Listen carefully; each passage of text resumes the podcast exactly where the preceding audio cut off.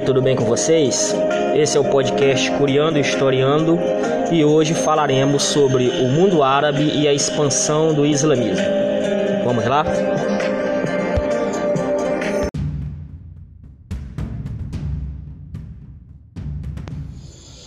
E aí, tudo bem com vocês? Para falar sobre a civilização árabe e a expansão da religião muçulmana ao longo da África, Europa e Ásia, é interessante fazermos uma retrospectiva até o período da Idade Média, mais precisamente no século VII, na região conhecida como Arábia. E foi justamente nessa região que entendemos ser o berço da civilização árabe muçulmana que é uma extensa faixa de terra em forma de retângulo, limitada ao norte pela Palestina, a oeste pelo famoso Mar Vermelho e a leste pelo Golfo Pérsico e ao sul pelo Mar Arábico.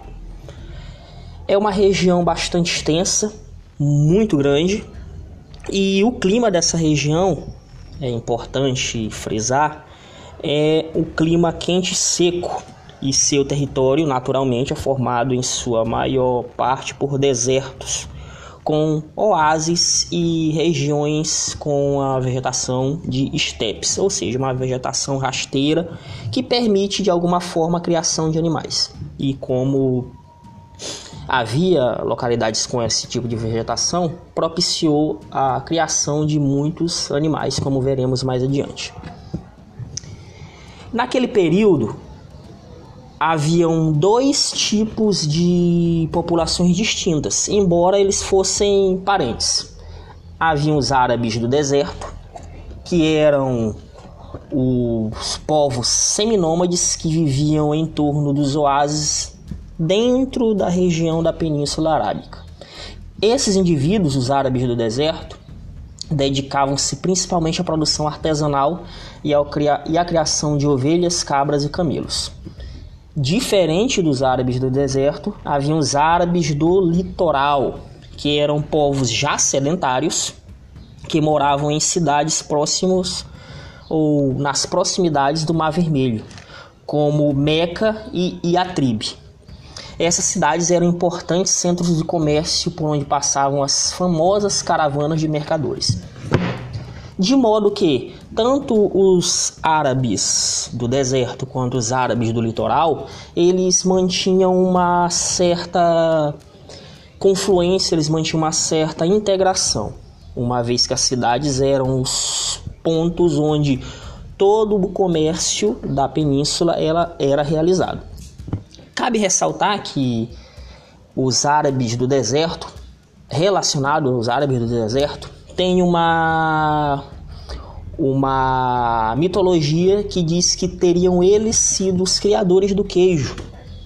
Como é comum, como foi comum e ainda é em algumas regiões da Arábia comum, aqueles indivíduos eles circulavam pelo deserto e utilizavam recipientes feitos com pele ou vísceras de animais para guardar água ou leite. E séculos atrás, teria ocorrido que um árabe colocou o leite em um recipiente feito com tripa de um animal e esse leite coagulou. E, segundo a tradição árabe, a partir desse momento o leite, o queijo foi criado a partir de uma de uma espécie de acidente onde o leite acabou coagulando e a partir de então uh, os indivíduos daquela região tiveram acesso a essa tecnologia de produzir o queijo.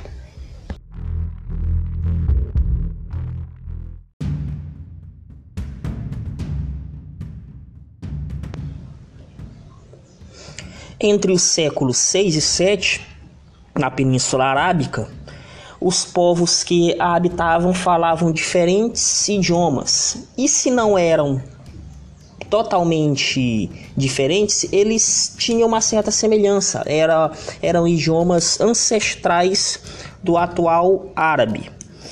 E esses indivíduos como falei anteriormente, adotavam estilos de vida variados. Haviam os seminômades do interior e haviam os mercadores da, do litoral. Os seminômades do interior eram conhecidos como beduínos, beduínos e em torno dos oásis eles viviam e de tempos em tempos praticavam agricultura. Havia ainda pequenos vilarejos habitados por artesãos, comerciantes que promoviam feiras com regularidade. E nesse caso estou falando dos árabes mercadores que viviam em especial no litoral. Com o tempo, os comerciantes árabes prosperaram e passaram a praticar o comércio de longa distância. Claro que isso foi um processo de longa duração. Montados em camelos, Aliás, o camelo era um animal, é um animal, na verdade, adaptado àquele ambiente árido. Então, montados em camelos, seguiam rumo ao noroeste até Constantinopla e em direção a leste até a Índia, nas rotas comerciais que passavam pelo nordeste da Arábia e, inclusive, tinham tecnologia para atravessar o Mar Vermelho. A cidade de Meca era governada por comerciantes e há tempos se destacava como centro religioso que recebia peregrinos vindos de diferentes partes da Arábia. Cabe ressaltar que na época os árabes eram politeístas. Lógico que existiam várias divindades, mas havia um fio condutor que unia todos aqueles indivíduos da Península Arábica. O idioma e uma certa semelhança nos hábitos. Na época, os árabes eram politeístas, como já falei, e havia um santuário bastante importante na cidade de Meca. E esse santuário era chamado de Kaaba. Era um santuário em forma de cubo que abrigava imagens dos vários deuses e divindades por eles cultuados. No interior desse templo estava ainda a Pedra Negra, que é um objeto quadrado, negro, que eles diziam ter caído do céu com uma cor natural e que teria escurecido em razão dos pecados da humanidade. A Caaba, a Pedra Negra, com sua exuberante, o seu exuberante aspecto, era administrada por comerciantes de uma tribo que controlava a cidade de Meca. E foi nessa cidade, nessa tribo, que no século 6, entre os séculos 6 e 7, nasceu Maomé, o principal profeta do islamismo. E é nesse contexto de cidades que se integravam, de indivíduos que eram seminômades, os beduínos e indivíduos que praticavam comércio. É nesse contexto de comércio de longa duração que Maomé, o principal profeta do islamismo, nasce no século VI.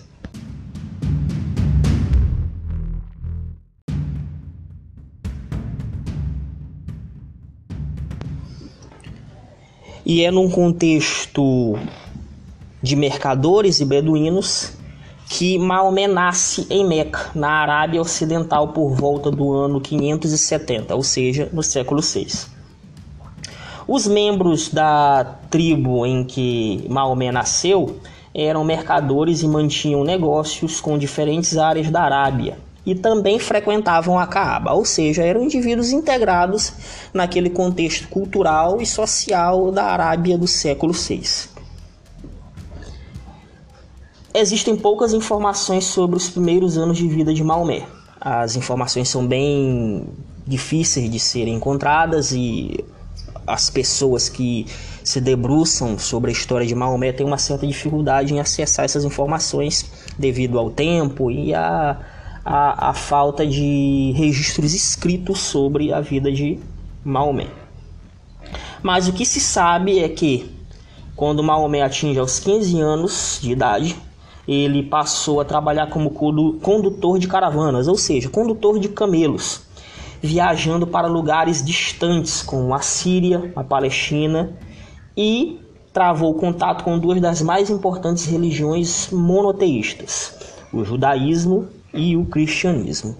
E esse contato que ele manteve com essas civilizações foi bastante importante, bastante marcante para o momento em que ele se tornou o profeta do islamismo. Inclusive, ele encarava essas duas religiões, o cristianismo e o judaísmo, como religiões irmãs, parceiras.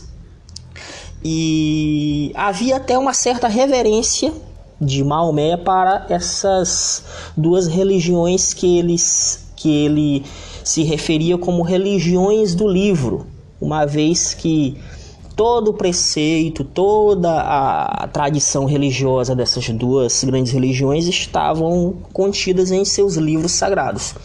No caso do judaísmo, havia a Torá, o livro sagrado dos judeus, e no caso do cristianismo, havia a Bíblia. Então, Maomé conhecia ou se referia a essas religiões como as religiões do livro.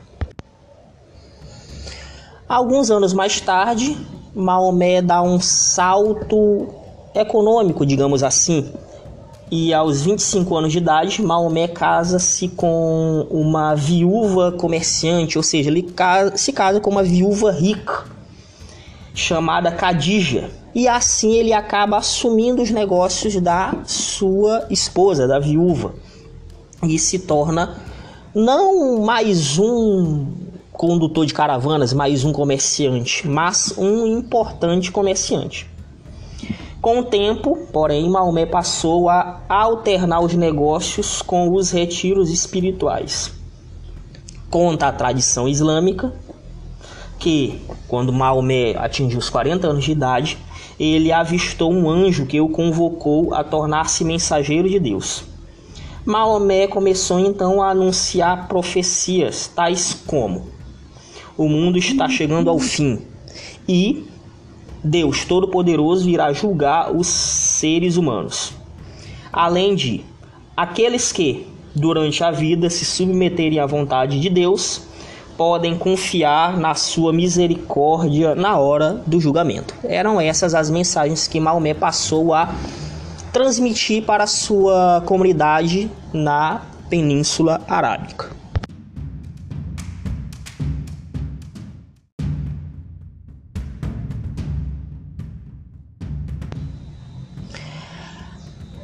O que defendia Maomé era que havia existência de um Deus único, e com essa mensagem, Maomé se conseguiu um número bastante expressivo de seguidores, os chamados muçulmanos, do árabe muslim, que significa submetido a Deus.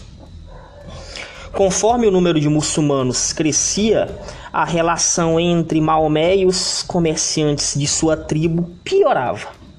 Eles se negavam a vê-lo como mensageiro de Deus e diziam que zombava de seus deuses, passando por isso a persegui-lo.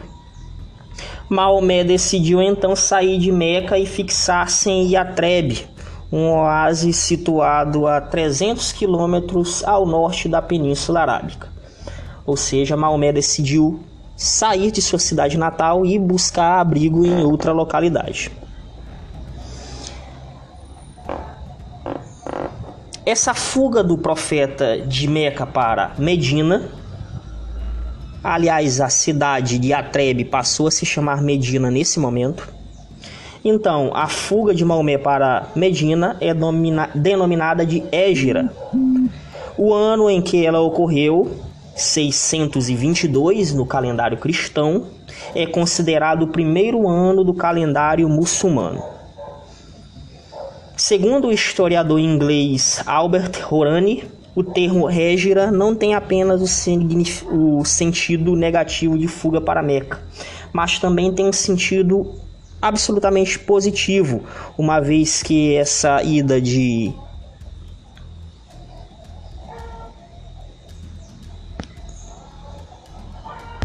Meca para Medina foi um processo de busca de proteção e um processo em busca de um local seguro. Em Medina, Maomé continuou pregando a existência de um só Deus e conquistou mais adeptos, tanto entre a população da cidade quanto entre os beduínos do deserto. Até que, em 630, dizendo que Alá lutava ao lado deles, ou seja, Deus, Maomé e seus seguidores marcharam até Meca. Digamos que eles prepararam uma volta triunfal. E lá chegando, destruíram as estátuas dos deuses locais, dos deuses politeístas, e foram até a Caaba, o santuário tradicional dos árabes. E lá destruíram todos os símbolos e ícones das antigas divindades e iniciaram na Caaba a adoração ao único Deus, a Alá.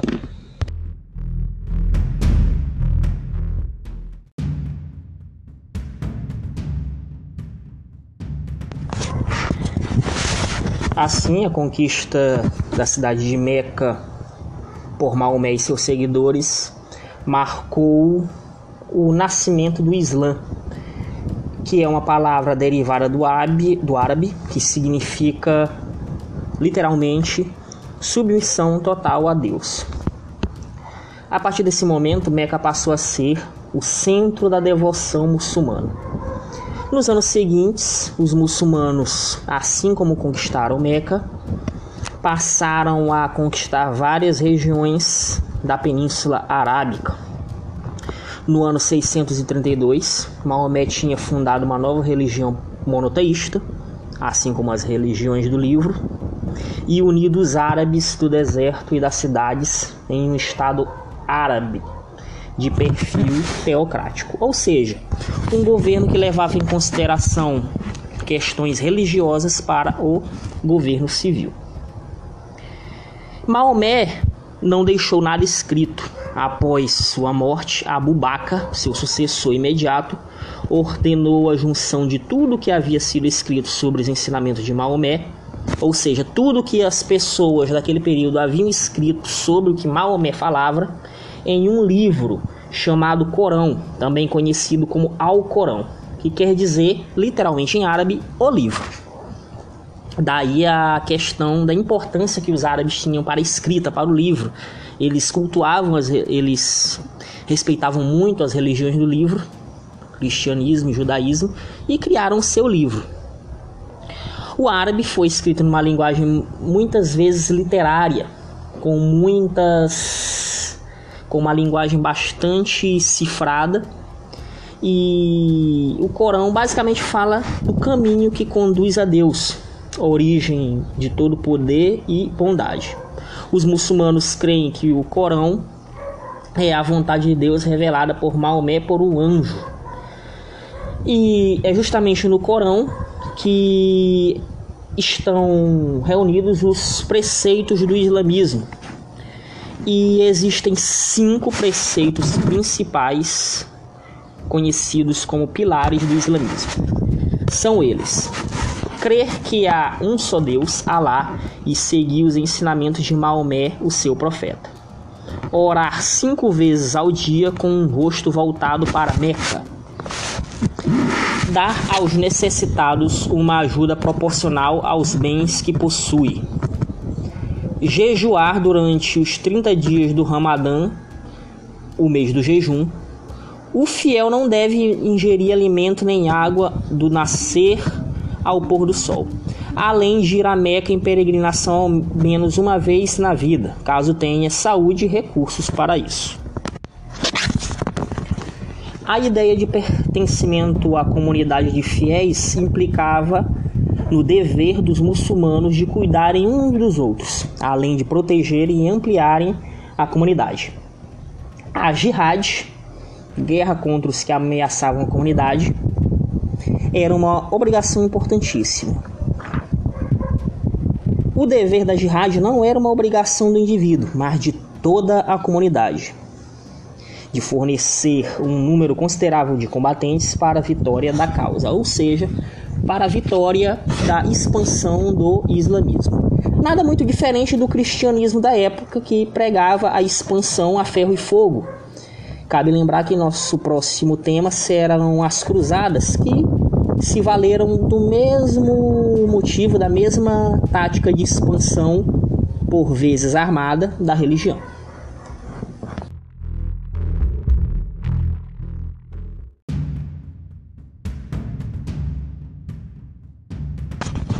Como dito anteriormente, Maomé faleceu em 632.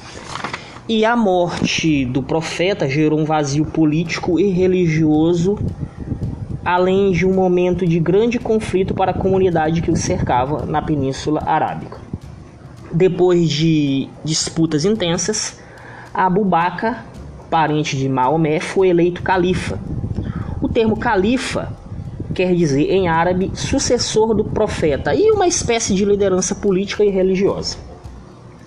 Os quatro primeiros califas foram eleitos, eleitos entre os parentes de Maomé e são considerados pela maioria dos muçulmanos os corretamente guiados. Já em 661, com a, mar, com a morte de Ali, o quarto califa da família de Maomé, o marido de Fátima, filha de Maomé, os muçulmanos se dividiram quanto à sucessão.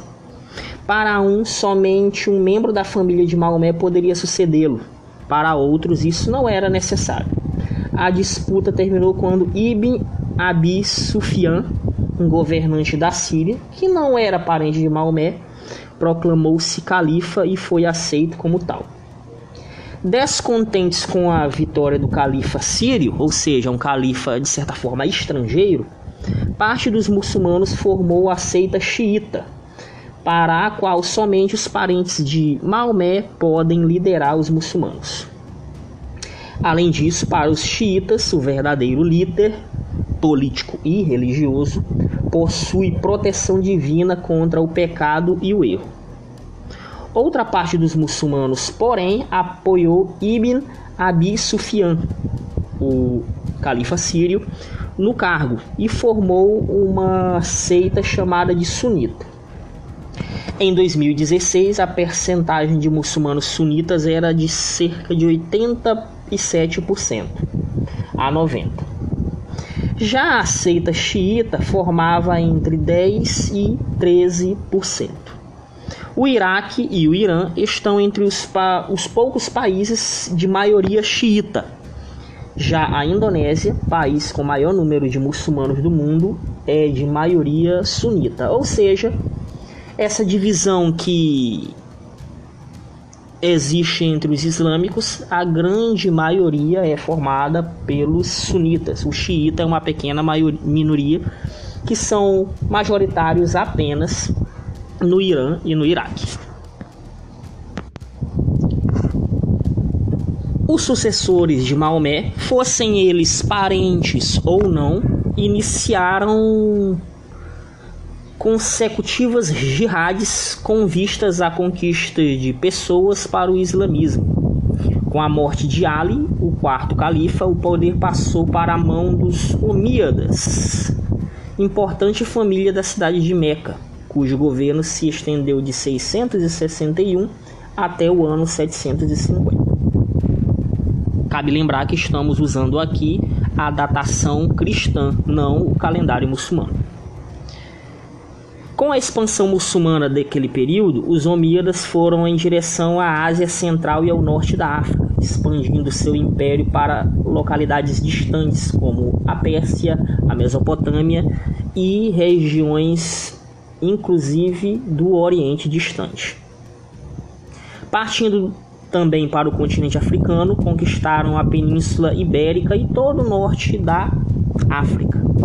Mas ao tentarem expandir seus domínios para o restante da Europa, foram detidos pelos guerreiros francos, cujo podcast já foi gravado aqui. Esse conflito entre os muçulmanos e os francos aconteceu na famosa Batalha de Poitiers, onde os francos, liderados por Carlos Martel, derrotaram os muçulmanos na Europa, barrando a expansão muçulmana naquele continente. A partir de meados do século VIII, outra seita controlou o califado e, na ocasião, foi uma seita xiita dos Abássidas.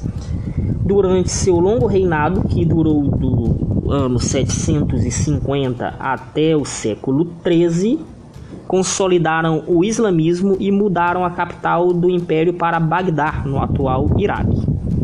O império naquela ocasião vivia seu apogeu, seu momento de maior riqueza, maior desenvolvimento cultural e tecnológico.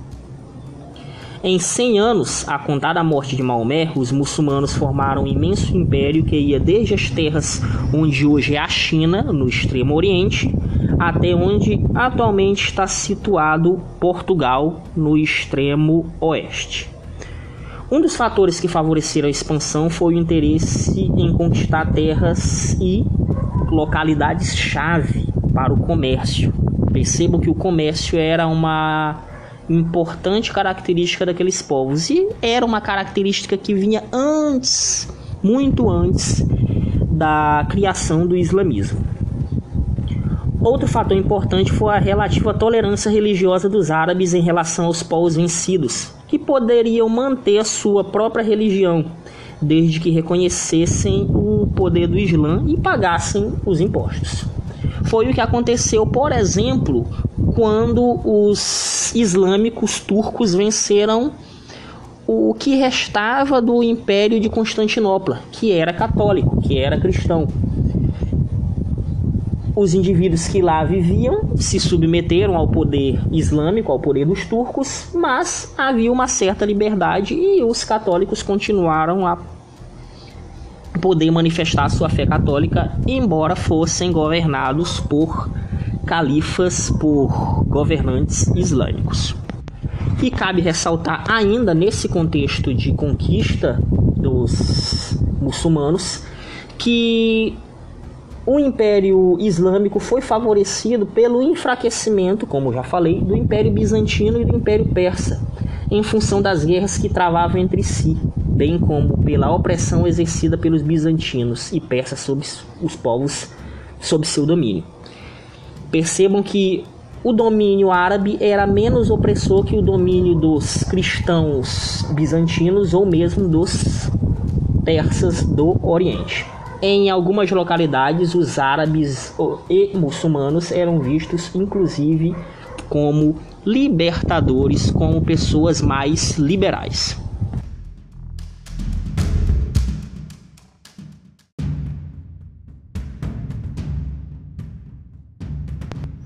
Toda a expansão, as guerras, as conquistas, eram, de certa forma, sustentadas pela expansão econômica do império da organização política dos islâmicos, que desde o século VIII se apoderou de importantes rotas comerciais, fossem marítimas, fossem terrestres, que ligavam o Oriente ao Ocidente.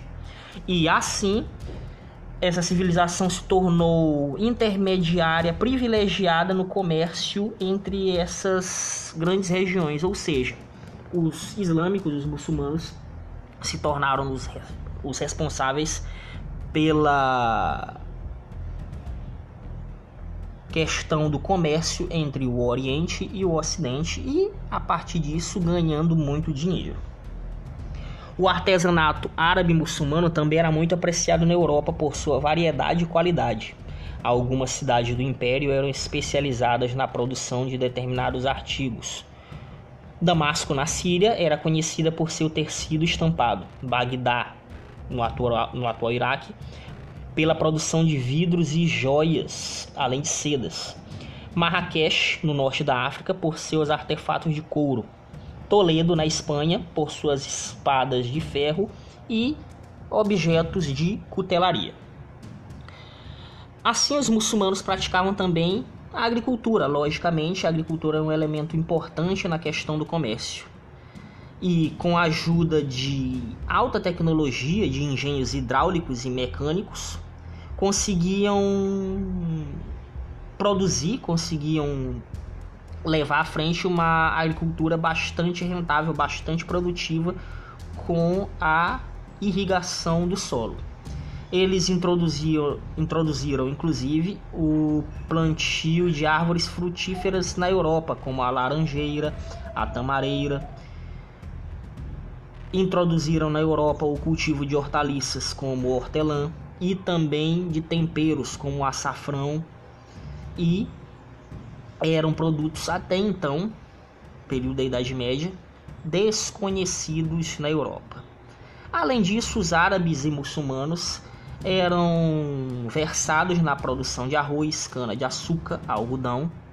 Além disso, os muçulmanos se destacavam de maneira bastante evidente na criação de cavalos. Até hoje existe, inclusive, uma máxima dos cavalos árabes puro sangue, que são os mais valorizados para os que têm o hábito de criar esse tipo de animal.